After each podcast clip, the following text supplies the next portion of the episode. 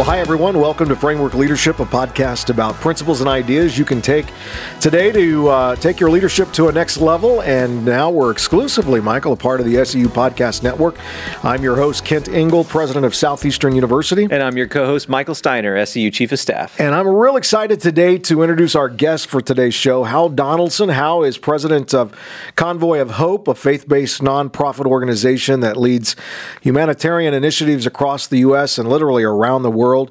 Also, a published author, an award winning journalist, and speaker. So it's just great, Hal, to have you on the podcast. Thanks for joining us. Oh, it's great to be with you, Ken. Thanks for the invitation. Yeah, you know, I, we've been looking forward to this conversation, uh, especially to focus on compassion, ministry through global efforts. And, and I know Convoy of Hope has helped wow, more than 160 million people throughout the world by sharing food, water, emergency supplies with impoverished populations. Hal, for our listeners who might not be familiar with Convoy of Hope, uh, can you tell us a little bit about your mission uh, and what the organization's current focus is? How did how did starting Convoy of Hope back in I think it was 1994 impact you, your family's life? Uh, what what it's what's it all about? Yeah, thank you for the question. You know, I, I think uh, growing up in the church, I, I, was always taught that my job was to connect the world to the church. Mm. And as I, I guess, entered into adulthood, I began to realize that maybe my calling and the calling of Convoy of Hope was to connect the church to the world. And so that's one of the things that we have been doing is really mobilizing the church to meet physical and spiritual needs both across the United States and around the world. Um, and so, you know, Convoy of Hope really has a number of pillars. We do a lot of uh, children's feeding, feed 387,000 children every day in countries around the world. Uh, thousands of mothers are receiving jobs training so they can feed their own kids. Uh, we also have a, an initiative, an agricultural initiative, where we're training farmers and families how to grow their own food.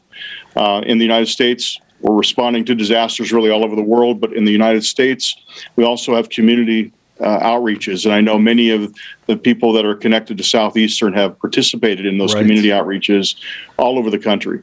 Yeah. Mm-hmm. So, what does it mean to you to provide leadership in a crisis situation? I think this is kind of a unique thing where often, you know, Convoy is kind of the first on the scene, first uh, with a lot of these different disasters. How how do you guys think about providing leadership in those situations?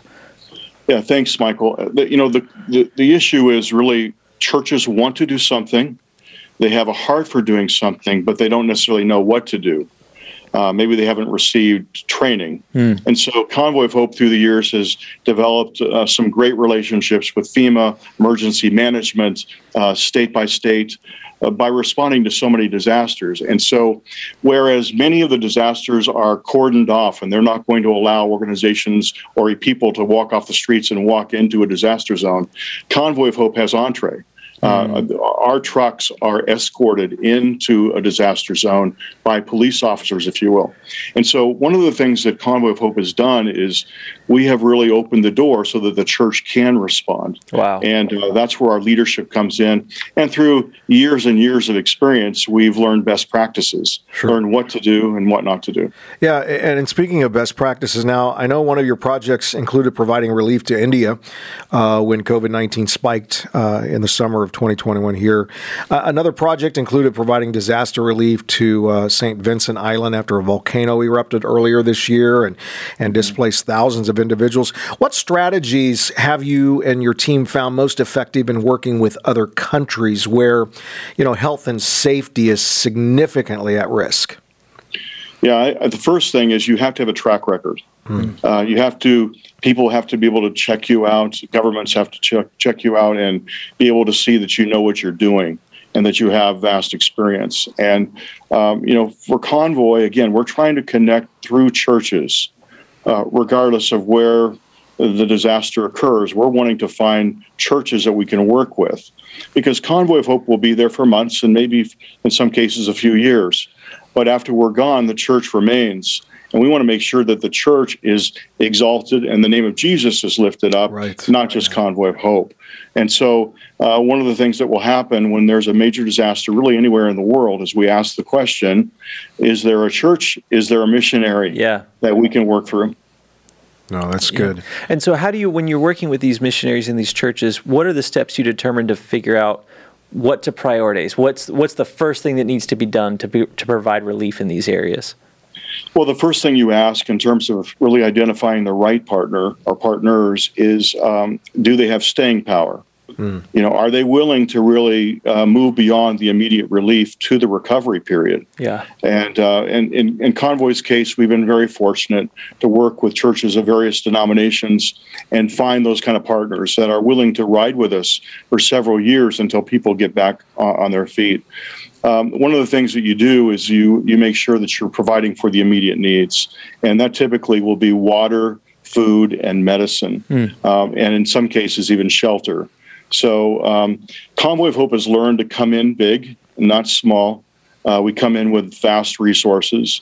We've done everything from use uh, using uh, cruise lines to uh, helicopters, airplanes, uh, whatever we need to do to get the supplies in very quickly. You know, a lot of uh, uh, individuals who start working with nonprofits can find it very challenging to plan and, and, and fundraise in the beginning. A lot of these issues can be disheartening and cause people to kind of lose motivation. Convoy of Hope has been extremely successful in helping people for well over 25 years. What helped you get uh, over the beginning setbacks and trials with when when the organization first started and, and all the mechanics that are involved in, in being effective as an organization? Yeah, thank you. Uh, you know, in the early days, it was it was very discouraging. Uh, there were times that we wanted to give up, and uh, this is where um, the miracles take place. Mm. You know, I believe that when your mission is right, that both hardship and miracles will follow. And it's it's you're going to have hardship, but the miracles will follow because the miracles are God's answer to hardship. Mm-hmm. And I think in the early days we learned that and we had to trust God to provide because we didn't know what we were doing in the way of fundraising. Mm-hmm. We didn't have a clue. And so God had to step in, and, and I think as an organization, we became very reliant on Him mm-hmm. to do the impossible. But one of the things that we learned, I, I think it's a, a, basic leadership principle, is that we are not arm twisters. Mm-hmm. We don't we don't twist people's arms to give. Um, we befriend people and we present needs uh, but it's them, we trust them to hear from God and to make the, the decision whether to give or not. And I think that principle is really carried with us all these years. Yeah. yeah, and one of the things I love about Convoy of Hope in particular is you guys are fantastic working with different churches and organizations even working um, with you here at southeastern you guys are fantastic at communicating the vision getting people to buy into that be a part of that realizing hey even though i'm a small part i can get into that what are the key principles? What are some of the things that you have found successful in transmitting a vision, getting uh, these other organizations, these churches to, to kind of buy into what you guys are seeing as the need that needs to be satisfied? You know, I think as leaders too, we uh, we earn trust, but we can also earn distrust. Yeah. And so, um, and you can also work on building an image, or you can earn a reputation. Wow. Yeah, and in, in our case, we said early on, let's earn a really solid reputation. Yeah. And that reputation should be for doing what we say we're going to do, under promising and over delivering, and operating at the highest level of integrity. Mm-hmm. So much so that if the uh, the media walks in this door or the uh, IRS walks in this door, mm-hmm. you have nothing to hide. Mm-hmm. Um, it's that level of integrity, I believe, that really breeds um, trust. Yeah. And uh, fortunately, Convoy of Hope has, has had a high level of trust and that's translated into significant donations through the years. Absolutely, but you know, oftentimes, even with your leadership, you may make unintentional mistakes, right? When you're working with sure. people, so how do you keep building that trust with somebody, even through when, man, this didn't work right the way that we thought it was going to? How do you keep building it through those situations? Transparency, yeah. honest uh, conversation, admitting your mistakes, uh, doing everything you can to uh, correct your mistakes you know, at Convoy of Hope, we have learned from our mistakes. Mm-hmm. If we've done anything right, Michael, mm-hmm. it's we've learned from mistakes and said, let's not do that again. Let's do it better. Um, and not being afraid of that. I, I, do think that in terms of donors, whether it's a right. corporation or a church or an individual that's giving you large amounts of money, it, there's nothing wrong with sitting down with them and saying, listen, this did not pan out the way that we hoped it would and but next time we're going to do it better. Mm-hmm. Uh, and you know, I think what people are looking for today, they're looking for believability. yeah. both in their churches, in their schools, in their ministries like Convoy of Hope. They're looking for believability, people they can trust. Yeah.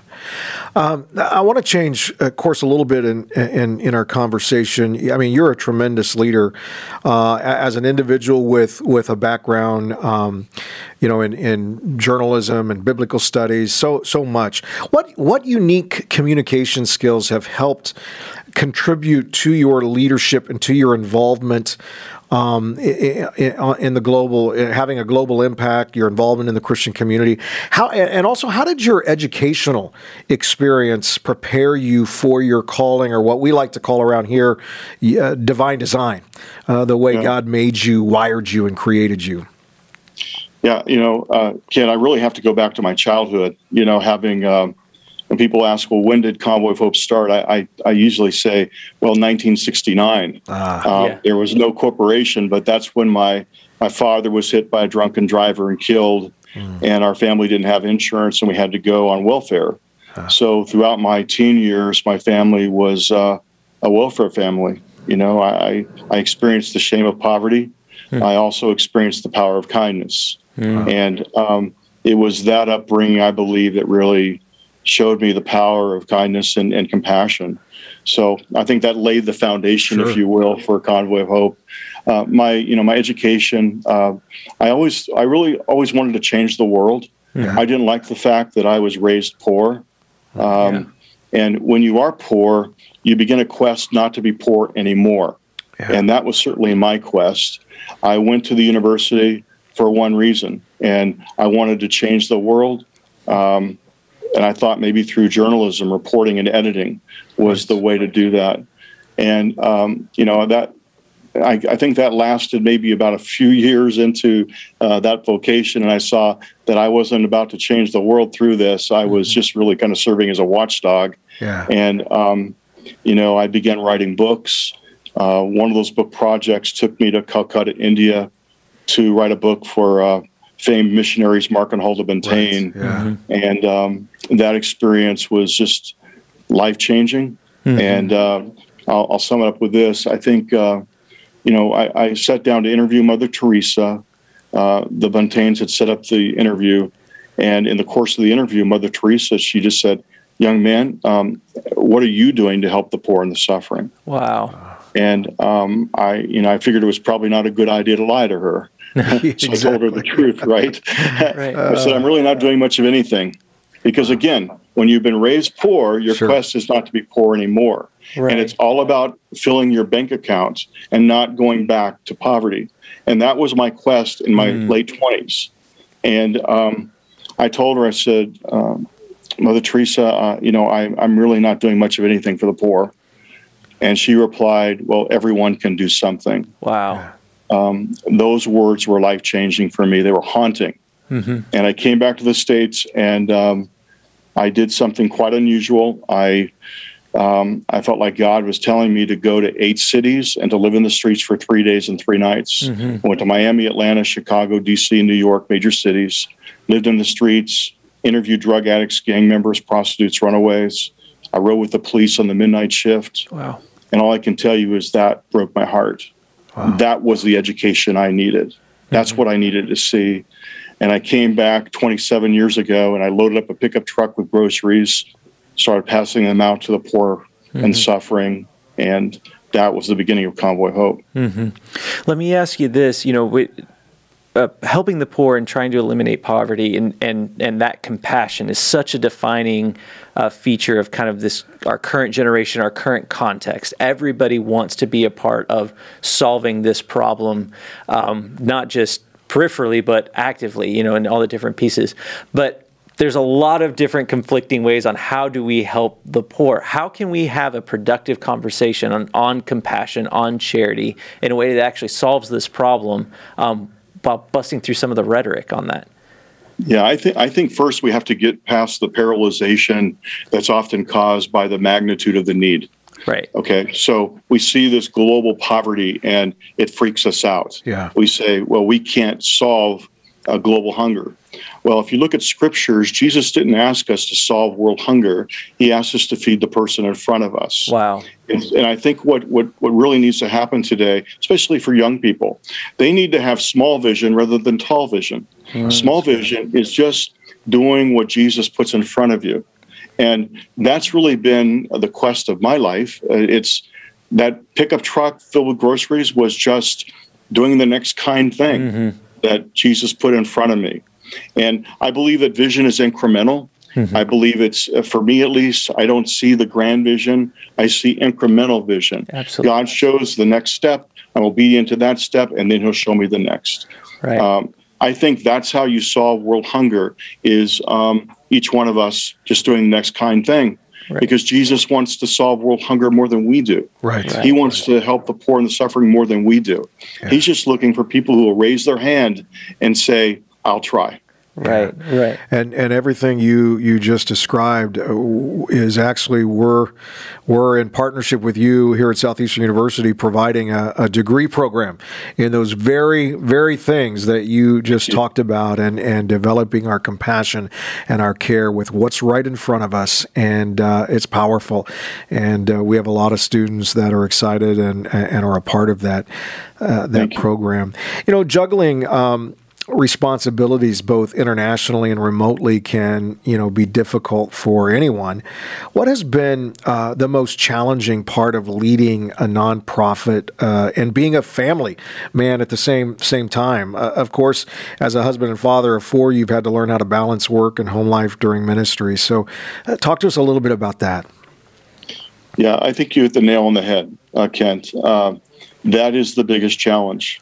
Um, you know, God God's given Convoy of Hope a big heart for the world, and uh, the requests come in not daily; they come in hourly mm-hmm. from all over the world, and you know, you want to meet them all, um, and you want to do all you can to meet needs and to mobilize the church, resource the church to meet needs. Mm-hmm. And um, and yet, uh, it's easy to forget that your number one congregation is your family. Wow. It's your wife, in my case, and um, you know, I think that has been the challenge. Uh, fortunately, my children are, they all serve the Lord. We're very close, but that has taken uh, intentionality. Yeah. There are some things that I've done um, that, um, that my wife and I have done that I think have helped build a strong family. Uh, we've made mistakes for sure, like every family. But uh, if I could just give you a couple of those examples of things that Absolutely. we've had to do to keep our feet on the ground, while we're leading a global organization. One is that at the beginning of the year, you know, we always would make, uh, we'd set aside time for a vacation, mm. and it would be a prolific vacation. Um, you know, this isn't just going to, uh, a mo- uh, I guess, or uh, a hotel down the road. I'm talking about doing something pretty significant mm-hmm. that my children, my wife could look forward to. And they, they've always known that there's nothing that would get in the way of that vacation. Mm-hmm. Um, one time I was invited to a small group in the Oval Office, but it was during my vacation, and I told the president no. Yeah. Um, you know, it's that kind of priority. Yeah. They know that nothing will get in the way. It's that kind of priority that we have to place on family. Otherwise, they begin to think that you are married to your job right. more than you are to them. Yeah, that's so good. Yeah, and so what? Um, what would you say is the is the best part of that. You know, we always talk about the challenges and different things like that. What is it? What has been incredible for you and your family being a part of such a global impact as Convoy of Hope? I was asked this question just recently. What's the most rewarding thing about uh, what you do? And um, you know, you would think, well, it's about seeing, um, you like seeing the poor given hope and seeing their needs met and seeing people come to Christ and all those things are fantastic. I think one of the great rewards is seeing my children um, reflect the heart of Christ. Yeah. And see them reach out to the poor and the suffering. Um, yeah, I can reach the world, but if I don't really, you know, help my children understand the heart of Jesus, I failed. Yeah. So uh, that's probably one of the most rewarding aspects of it for me. Uh, raising up four daughters who um, they're ready to carry on when God says it's my time to step off the stage. Mm-hmm. They're ready to carry on. Ah, that's great. Hey, this is uh, I love this conversation. We're gonna gonna move into our fire round and, and, and close the conversation. Again, want to thank you for your time and investment in this conversation. But we, we always with this fire round just ask a few questions surrounding kind of everything we've just discussed and and we always like that that gut answer that you give quickly. We we want to grab a few practical, applicable pieces of advice from your experiences for our listeners. So Michael, I'm gonna let you we have three questions. We'll ask you real quick. Michael, you can begin. Perfect. Okay. So, starting off, how can we keep Christ at the center of our ministries and not let that priority change? How do you how do you keep that front and center? Yeah, I think um, uh, again, I'll respond very quickly. I think we to emulate Jesus. Sometimes we think we have to be in a hurry. Yeah, uh, we don't need to be in a hurry. Sometimes it's just befriending and meeting a physical need that gives you the opportunity to share people that there's there's hope for eternity as well. But I think uh, many believers feel like they have to be in a hurry. They have to lead with evangelism. Mm-hmm. The truth is, Jesus would fail some people's evangelism tests. Yes, mm, yeah. because of how he did it. Right. He he he really ministered to the whole person, um, not just the spiritual, the whole person. Right. And I think that's what we're trying to do at Convoy of Hope. Yeah. Second question What is the key to loving others and truly sparking authentic co- connections, not just locally, but globally? People know that people are, are really astute. They know what you're about and they size you up in a matter of seconds. So if we're authentic, if we're transparent, um, people are going to pick up on that. Um, if you're not transparent, if there's if you're after what you can get rather than what you can give, they will pick up on that in a hurry. Yeah. So I think authenticity and transparency are critical to building global relationships. Yeah. Let me ask the last last question, kind of I got. Uh, obviously, COVID nineteen is here. It's with us. It's a it's a it's a crisis where we as the church are dealing with, but it's going to end. We're going to get through it at some point. What do churches need to be thinking about right now to prepare, as you talked about, for that recovery phase, for that next next thing as we come out of this crisis moment? Yeah, I think you know I talked about this literally 20 years ago. I talked about this. I think there's coming a day, Michael, where every church is going to have a compassion pastor. Hmm. And I think that's critical for the future. And what you're doing at Southeastern is so critical. You are training up a generation that is going to fill those roles in churches. For churches to be relevant in their community, they're going to have to be meeting physical needs in that community. So I believe in the future, um, churches are going to be retaining compassion pastors, and I could go on and on. But I do believe that that's something that's coming right down the pike faster than perhaps we even realize. Yeah. Well, Hal, I want to thank you for joining us today on Framework Leadership. I'm I'm grateful for your life, for your leadership, the influence that you've had on so many around the globe. Grateful for what you've provided today to our listeners in terms of encouragement and and care. So thank you for joining us today. Oh, it's my honor. And again, I just salute you for the amazing work you're doing at Southeastern. My youngest daughter, I am doing everything in my power to make sure she goes to oh, Southeastern. Oh, that'd be great to have her a part of our community. We love it. We love Thank it. it if you're uh, listening to us or watching us on YouTube right now and you want to stay up to date with Hal and with Convoy of Hope, we really encourage you to check them out. You can follow Hal on Twitter at Hal Donaldson. You can also follow Convoy of Hope on Twitter, Instagram, LinkedIn. Uh, you can also visit their website, convoyofhope.org. Um, make sure you get connected with them, get connected with what they're doing, um, especially if you want to be on that front end of compassion in this season. And if you are watching us right now on YouTube, now would be a great time to hit that subscribe button, hit that like button so that you get leadership content directly to you every single day. Uh, you can also check out more leadership content from us at Kent underscore Ingle or Twitter at Kent Ingle. You can also sign up for our newsletter, kentingle.com, uh, so that you can get leadership content right to your inbox every single day. Thank you so much for listening to Framework Leadership. Take care, everybody.